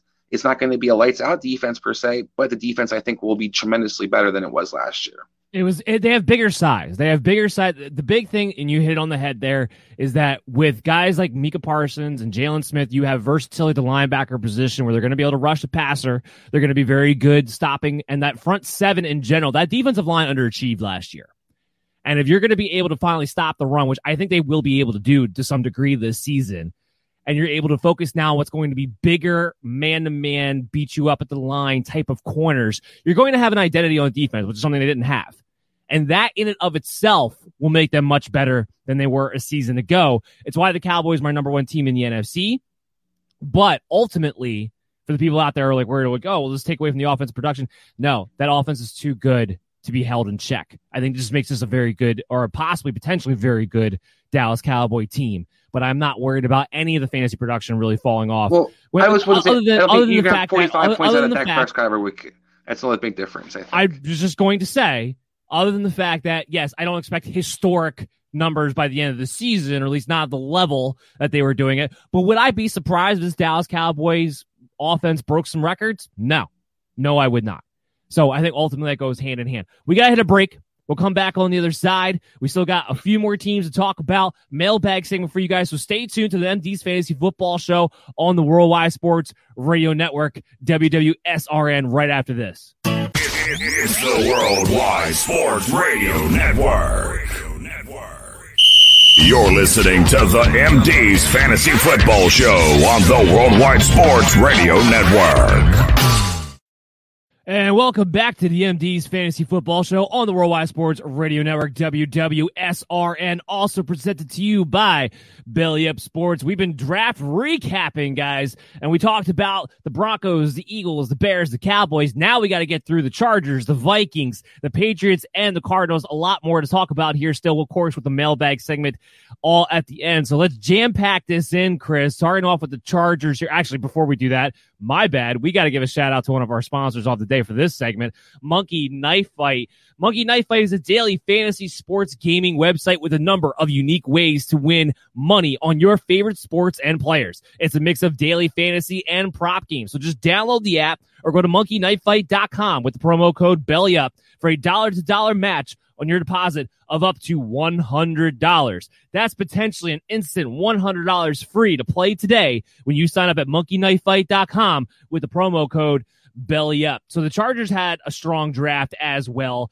in my opinion. They all they got some guys of need. They got some guys who are going to make a real big impactful difference from a fantasy perspective as well. Starting off with Rashawn Slater at the 13th pick. Also, Josh Palmer, I think, is going to be interesting at the third round, the 77th pick. Maybe not in 2021, but from a dynasty standpoint, I definitely think this is a guy who's going to see the field and play in a significant way at some point for them. I like Josh Palmer's ability. I think he is a better version of a Jalen Guyton. And we saw who was fantasy relevant at times last season because the big play threat. I don't believe Mike Williams will be there after this season. So there's a chance that Josh Palmer could be the second fiddle wide receiver to Keenan Allen starting in 2022. Very intrigued from him in a dynasty standpoint. Value him in about that second round in your in your rookie mock drafts because of what his potential could be, especially when you get later on the second round where you start you know, getting to that territory of guys, of whether or not they're going to play as much, what kind of value you're going to be looking for. He's got the big play ability. He's got the big body ability. He fits that offense with Joe Lombardi very, very well as the second receiver to the featured guy. So I like Josh Palmer there quite a bit and what he could potentially be. He'll be somebody I even have my eye on DFS standpoint. Uh, because he's somebody I think might get a crack to play and be a big play threat for him this year at some point too. The big thing though is Rashawn Slater because what he's going to be able to do for this running game, what he's going to be able to do for Austin Ekeler. He's an athletic guy. They love the screens with Ekeler. Rashawn Slater is going to go a big way in that part of it as well, along with helping out protecting Justin Herbert and giving him a little bit more time to throw. So, Chris, just talk to me about Slater and Josh Palmer quickly. I think Slater is an excellent addition, and I think that wherever he plays on offensive line, where he can play tackle, he can play guard. This guy can just ball. So I think he's definitely a great addition. And I think Palmer, you make a good point. The opportunities there. He has the skill set to kind of push the ball down the field. This guy averaged almost 20 yards per catch in his NFL, college career, so he's kind of known for the big play. Uh, he's got good physical skill set, so I do think he gets to kind of a shot in that offense moving forward. I love their second round pick, Asante Samuel Jr. I thought that was a great value. I thought he definitely could have gone in the first round. He's going to help out a Chargers defense. I think is already really talented with Brandon Staley, who was, you know, a great defensive mind coming out of the Rams, making them the number one defense last year. The question of the Chargers is always going to be, can that defense ever stay healthy? Because it doesn't matter, seem, doesn't matter, it doesn't seem to matter who they have. They just always find a way to get hurt no matter how much the talent is. Derwin James will be back. Outside of that, I question the Tre' McKitty pick. That was a little questionable to be in the third round, the tight end. Uh, doesn't really project to be much. And then Chris Rumph, the edge player in the fourth round. Brenden Jaimes, offensive tackle in the fifth. Nick Niemann, the linebacker in the sixth round. Larry Rountree, somebody that we'll talk about in a second too. I'll kick that to you in the sixth round. Uh, seventh round, they had Mark Webb safety. So just talk to me a little bit about Larry Rountree because the second running back to Austin Ekeler is always going to be a question too. We know they'll be involved. Right now, it projects out to be Joshua Kelley. But Joshua Kelley, Justin Jackson, these guys, we know what they are at this point, And you know what? So do the Chargers. So maybe Larry Rountree, if he's able to impress in camp, could be the second fiddle guy. Go ahead, speak to that. Yeah, I mean, I think this is actually might be the sleeper in this draft right actually this year for both dynasty and for redraft purposes. Um, I think you look at a player who profiles as that prototypical number one, number two, first down back, um, first and second down back, I should say, and he pairs well with Ekeler. I think he has the best vision by far in the backfield. I think he's much more of a banger than Jackson, where I think you kind of need a guy who kind of complements is more of a physical runner. And you look at the other guys they have in the backfield. I'm not big fans of theirs, and I think that's an easy opportunity to kind of beat some of these guys out. I think Larry Rountree was kind of underrated because he's not super explosive, but this guy is a great running back in the sense that he gets what's he gets what's blocked and he always gets moving forward. Um, he's able to always pick that extra yard or two up by moving the pile. He has a good puts his foot down on the ground and gets north and south really easily. I think he's going to be a coach's dream in a lot of ways. And I think when you kind of look at the Saints historically, you know, kind of coach staff they're kind of build, building right there. You have that usually that physical back, the kind of goal line guy who's kind of utilized in that situation. I think this guy might get. That's going to be the key right there. That's going to be the key right there. What you just hit on because I think he's very similar to Joshua Kelley. The problem with Joshua Kelley is that he wasn't as good in the goal line as he should have been. So if Larry Rountree can be better at the goal line, that could be the difference for him to actually take over. And the point is with him is that there's a pathway here for him to find some playing time. I'm not worried about him in redraft leagues until we actually know that for a fact. But right now, when you're doing your rookie dynasty drafts, he's somebody that I'm taking and storing away because he's somebody I'm going to have in my mind later on. Chris, give me the Chargers draft grade. So I give them a B minus. Um, I would have gave them only a C because I think overall they reached on most of their positions, but those two first two picks, which kind of fell to them in a lot of ways, Rashawn Slater and Asante Samuel Jr. I think they're two starters. They're two excellent players, and both probably make the Pro Bowl very soon. So I think overall they're awesome. The rest of the draft, I really question the value. Now I think just production available there. Like I said, the Palmer, McKitty probably has the opportunity to be a starter because they have no other tight ends really on the roster. I think I like Rountree. I think he was a steal, but the rest of the draft, I'm kind of think they reached in a lot of positions. And this team's not as good as everybody thinks it is in a sense, where it's very top heavy. They could have used some quality depth, and I think they kind of missed out on some opportunities. Yeah, I tend to agree with you there. B minus is is a fair grade for sure. Let's move to the Minnesota Vikings, who would have been the 14th pick, traded back. Christian Darrisaw winds up being their top pick. From a fantasy standpoint, there's not a lot to break down throughout their draft. They had a lot of picks. Uh, Kellen Mond would be the only thing of interest, but Kellen Mond to me is a reach of the third round. Why? Because purely developmental quarterback. I don't think he's anything more. I don't think this is a guy who's ever going to really start consistently. I can't say he'll never have a start because injuries could happen. Maybe he finds himself out there in one week. He will never be the consistent week to week starter. That will never happen. There's just too many holes in his game. He has too far of a development path in front of him, I believe, to go.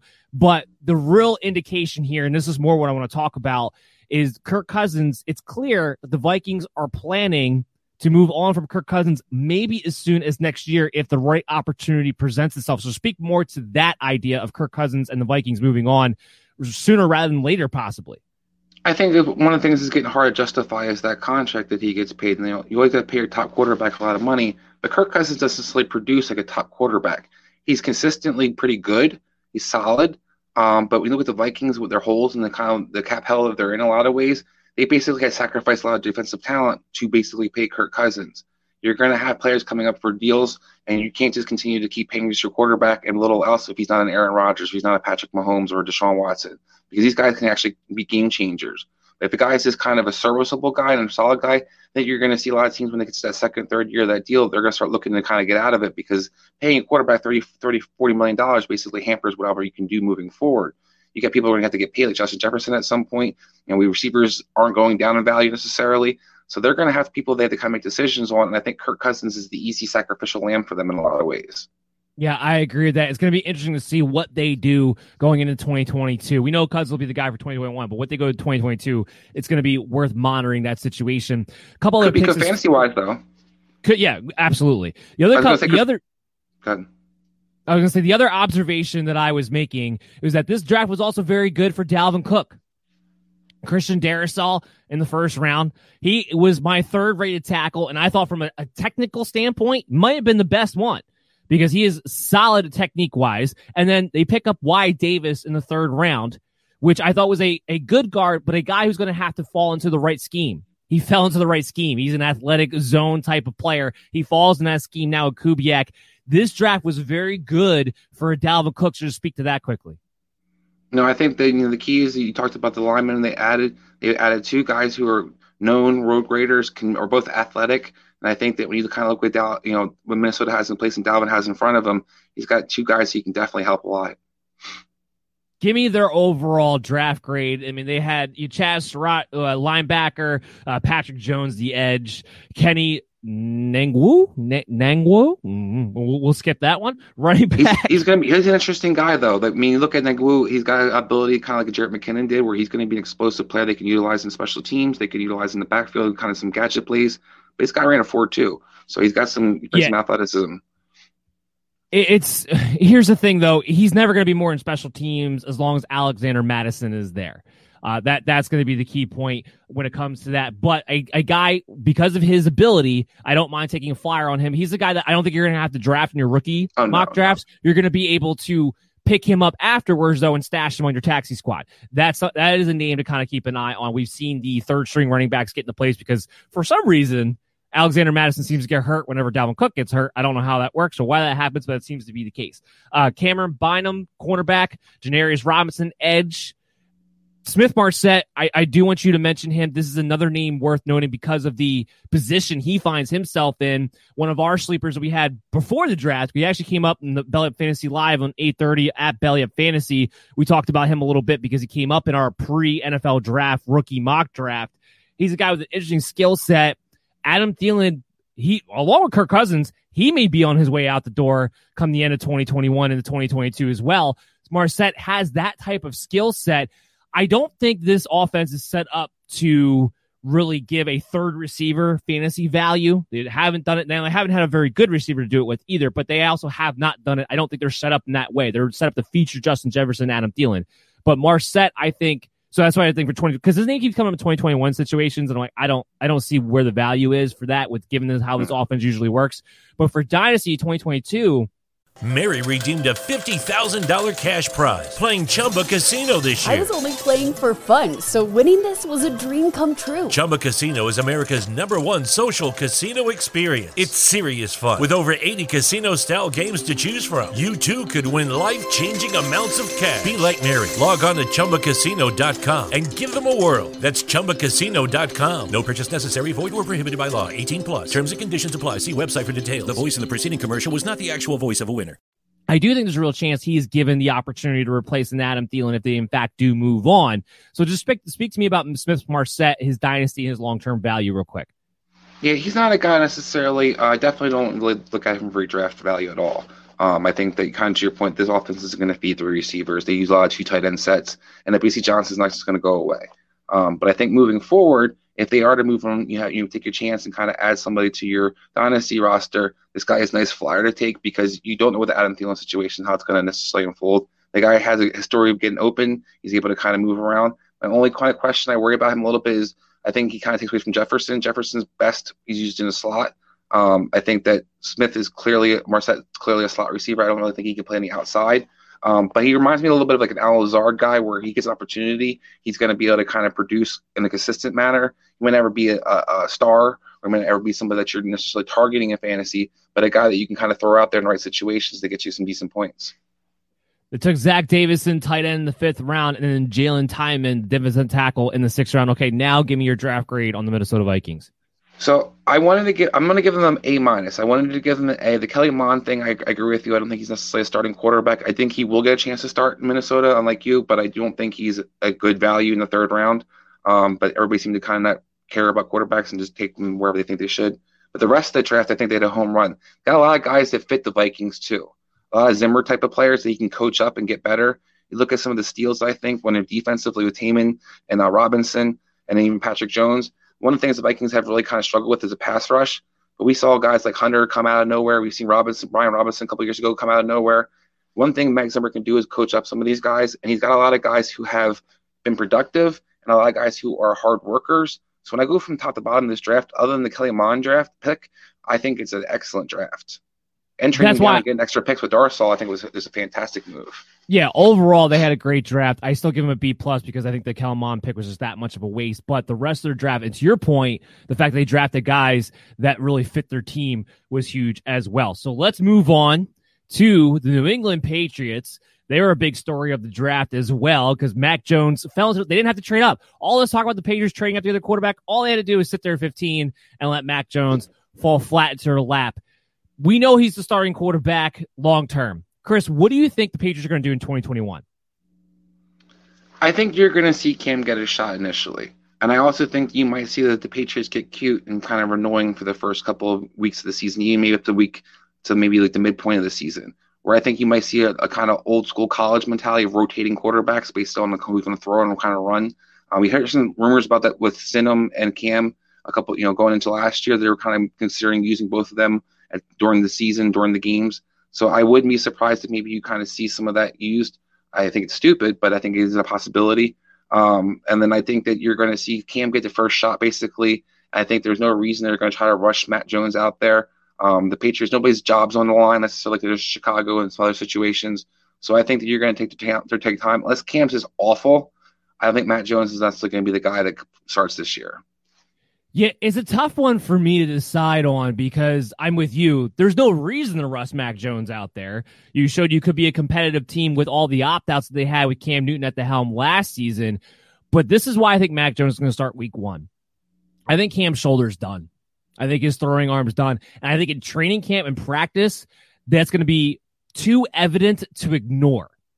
And I think ultimately, because the way Josh McDaniels truly wants to be able to run his offense, I think Mac Jones will actually be able to overtake. And because they don't have a big financial commitment to Cam, I think there's a decent chance there that won't hold them back either. Now, would I be surprised if Cam got the opportunity to start week one? No, I wouldn't be surprised. But I think there's a at least a 50 50 shot on Mac Jones being the starter week one because I just don't think Cam can get it done throwing the football anymore. So unless they go in the mindset that they really want to run that type of physical running with the quarterback type of offense, I don't see why you don't just turn this whole thing over to Mac Jones now and get to the offense that you eventually will be running and ultimately want to run anyway from that tree. Um, as far as Mac Jones goes, I he's not going to be a guy that I'm looking at in redraft leagues. He doesn't have the top 12 potential of a Trevor Lawrence of you know, or even top 15, frankly, of a Trevor Lawrence, a Zach Wilson, a Justin Fields, those type of guys because he doesn't have the legs to go with it. And while they have better weapons this year, I'm not expecting the Patriots offense to be a highly prolific offense, but dynasty purposes, I think he's a great pocket passer. I think it's a great fit. I think they will get better offensively. So Mac Jones, I have him ahead of Trey Lance on dynasty purposes because I actually believe he is going to have an opportunity to be a starter for a very, very long time. Uh, the only other fantasy relevant player I want to talk about quickly, Rhamondre Stevenson. He is going to be complete. His 2021 value is going to be completely contingent on do they keep Sony Michel or not. Even then, it's still you have to be the goal line guy because they still have James White. Damien Harris will be the starter. Ultimately, I don't know if I'm just trying to touch New England backfield, but I do like Stevenson from a dynasty standpoint because I don't believe Harrison gets a second contract because they don't pay their running backs anyway. They have to move on from James White eventually, but I do think Stevenson at some point, maybe 2022, will get his shot to start and ultimately, because of his size, get the touchdown workload. Maybe Bill Belichick looks at him like a LeGarrette Blount, or at least looks to utilize him in that role. So, just speak to me about Stevenson and what you think his pathway is. Um, don't they still have Rex Burkhead somehow under contract still? I think they seem to just always have five running backs. Um, I'm I am concerned that his production, what it's going to be, because we've seen you know traditionally for the Patriots, they don't necessarily stick with a running back. Um, I love Stevenson's skill set. I think he's going to be surprising that he can actually catch the ball for a lot of people. The thing that concerns me though is that him and Harris to me are very similar, and I kind of question how they're going to kind of pigeonhole one of them because one thing we kind of read about Josh McDaniels is he loves to pigeonhole his running backs.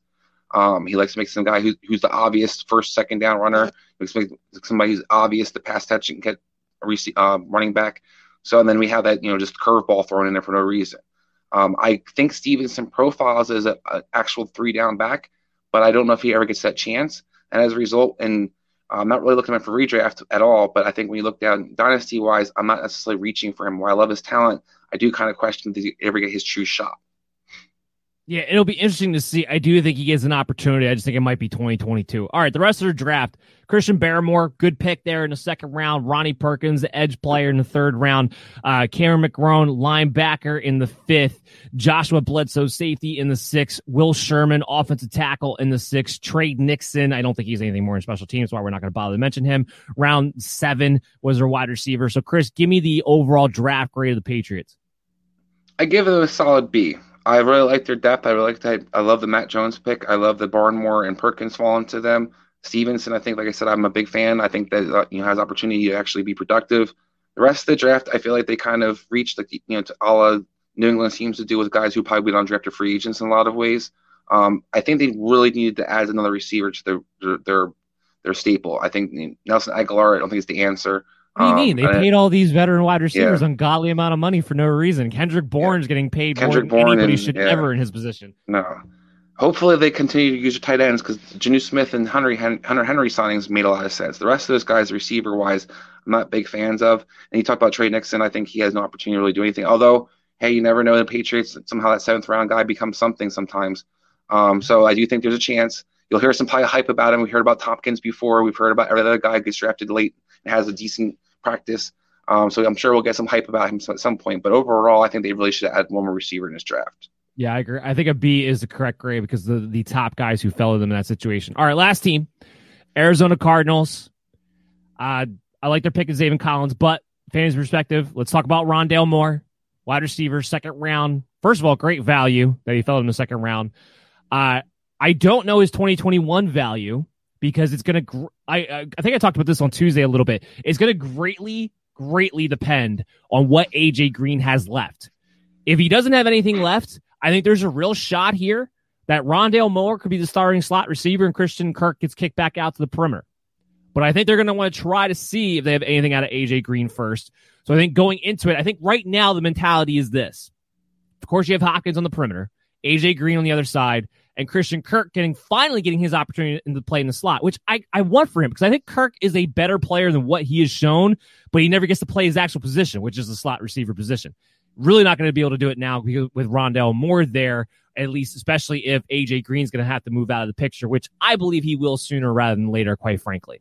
So let's look at this 2021, not expecting a whole lot of value, maybe DFS here and there, depending on how that depth chart shakes out. For me, I'm targeting more because of 2022 and beyond. When I'm not expecting AJ Green to be there, I don't expect Christian Kirk to be there. They're definitely done with the Andy Isabella experiment, thank God. So, so Deon- DeAndre Hopkins, Rondale Moore, 2022 and on. What do you think about Rondale Moore and his pathway and his long term value? I think as long as Cliff Kingsbury is the coach, Rondale Moore has a lot of value to me in Arizona. I think that they're the king of the three to five yard option route offense. And instead of having Hopkins be that guy all the time over and over and over again, or Fitzgerald the kind of last couple of years, you have a guy who can actually make that three yard, five yard catch and do something with it. I think they're going to fall in love with that. I think he's going to be a PPR machine moving forward. I think him and Kyler, so they can see eye to eye, specific, like really see eye to eye. Um, I think that they're going to have be on the same page in a lot of different ways. And I think that when it comes to talent wise, people seem to forget this guy like was you know basically a Tyreek Hill just because he's he's a little shorter, but he can do. He's the most explosive player out there. When you see him on the field, guys just can't get a hold of him.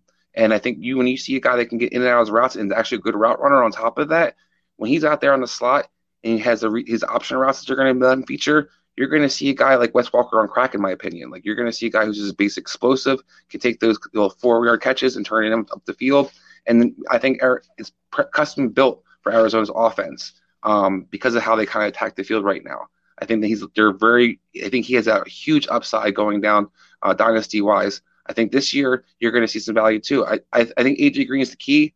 Not so much what he has left, but more so does he play the slot or does he play on the outside? Because if Christian Kirk's in competition in the slot, I think he beats Christian Kirk out. But if it's AJ Green, they're sticking in the slot like if Fitzpatrick and he did the kind of big slot thing, then I kind of worry about Rondale Moore because Rondale Moore cannot be an outside receiver. That part I'm not trying to argue at all.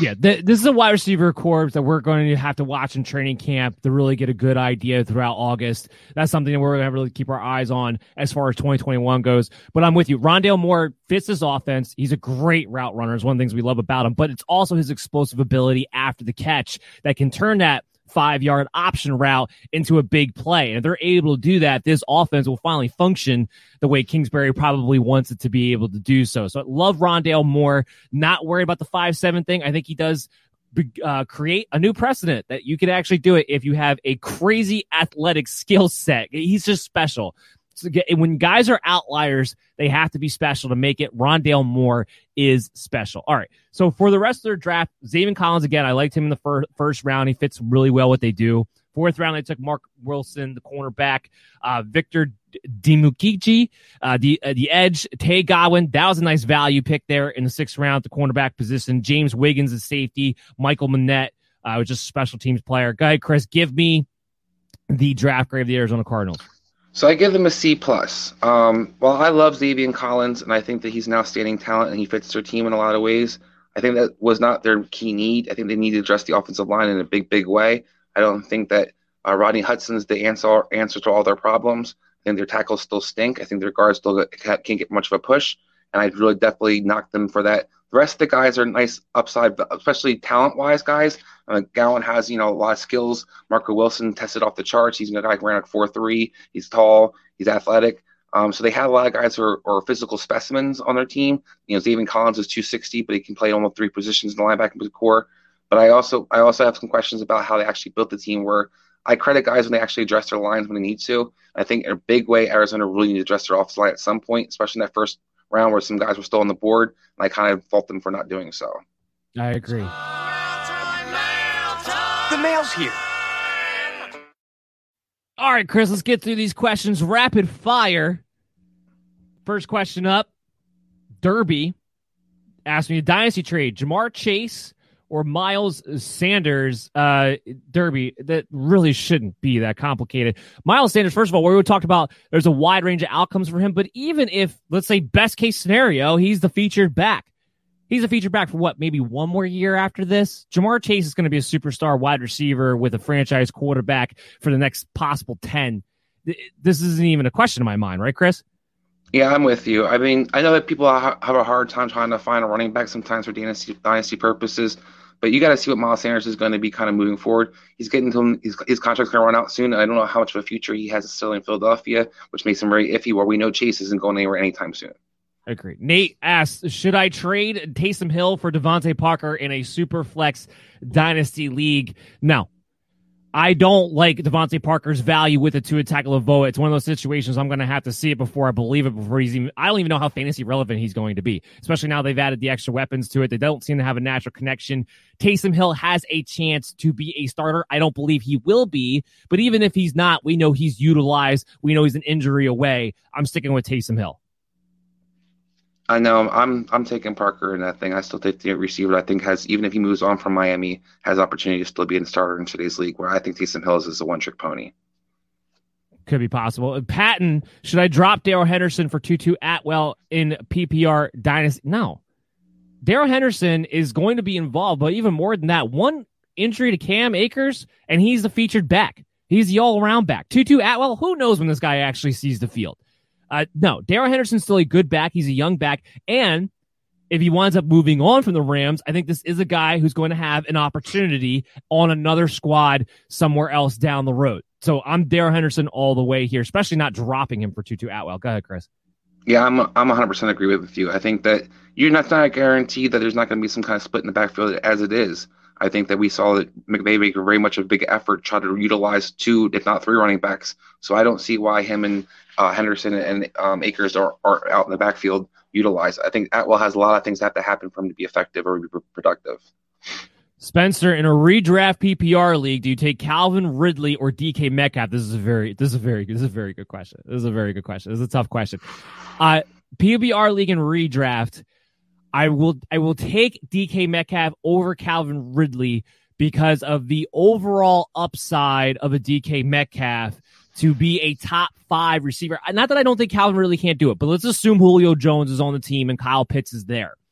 There are other mouths to feed where DK, his only competition is Tyler Lockett. I would say outside of that, his only other competition is Russell Wilson staying consistent, which can be an issue throughout the entirety of the season. But we've seen DK Metcalf be a guy who can consistently, single handedly win you weeks time and time and time again. Well, Calvin Ridley is a very good, consistent receiver.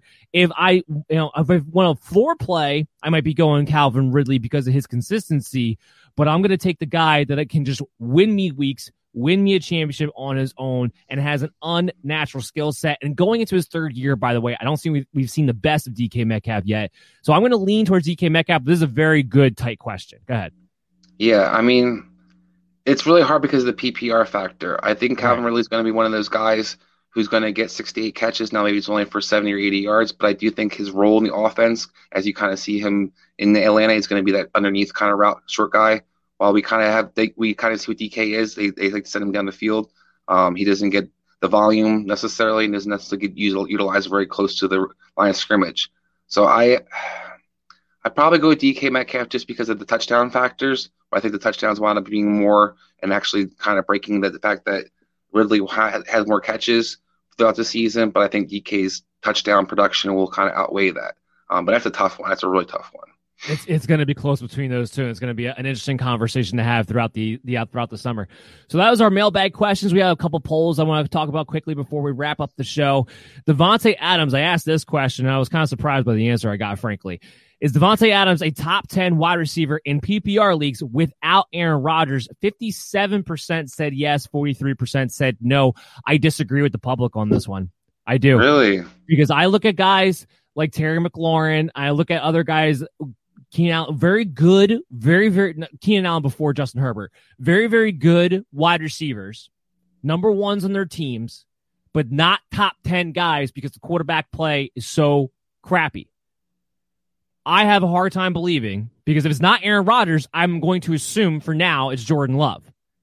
I don't believe in a PPR league Davante Adams can be the number one receiver, can be a top 10, excuse me, the top 10 receiver with Jordan Love at the quarterback, even though he would still be targeted like crazy. There would still be a high floor. I think he'd be a high end wide receiver too. I think maybe he can sneak into the top 12, but that's why I posed the question at the top 10. So technically he could still be a wide receiver one in top in, in 12 man leagues but I don't think he I don't think he is a top 10 guy without Aaron Rodgers, assuming the quarterback is Jordan Love. Now, let's put it this way.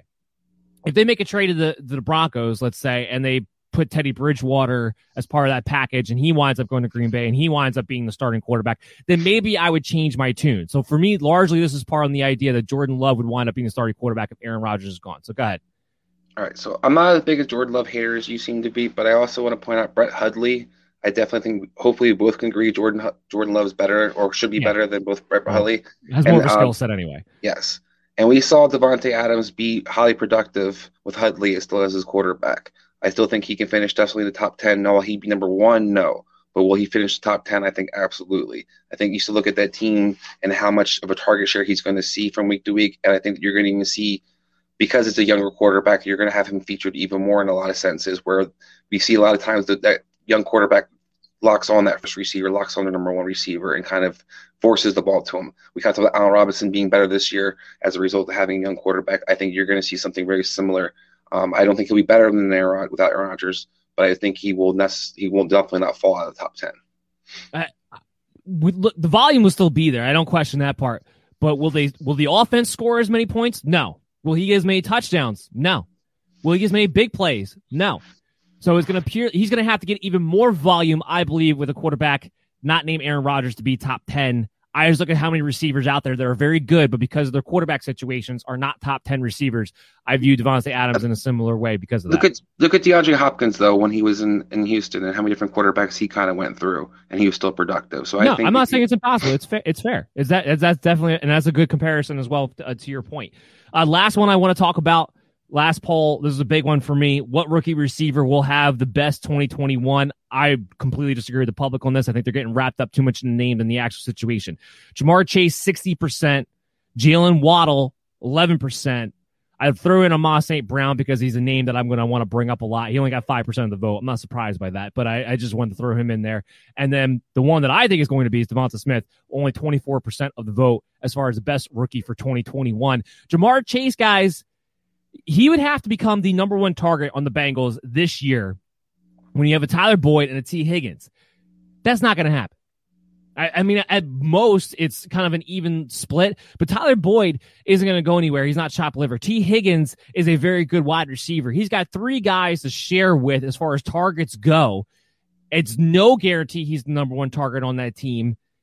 Will he be good? Yeah. Do I think he's a wide receiver three, possibly low in wide receiver two? Maybe if he explodes off right away.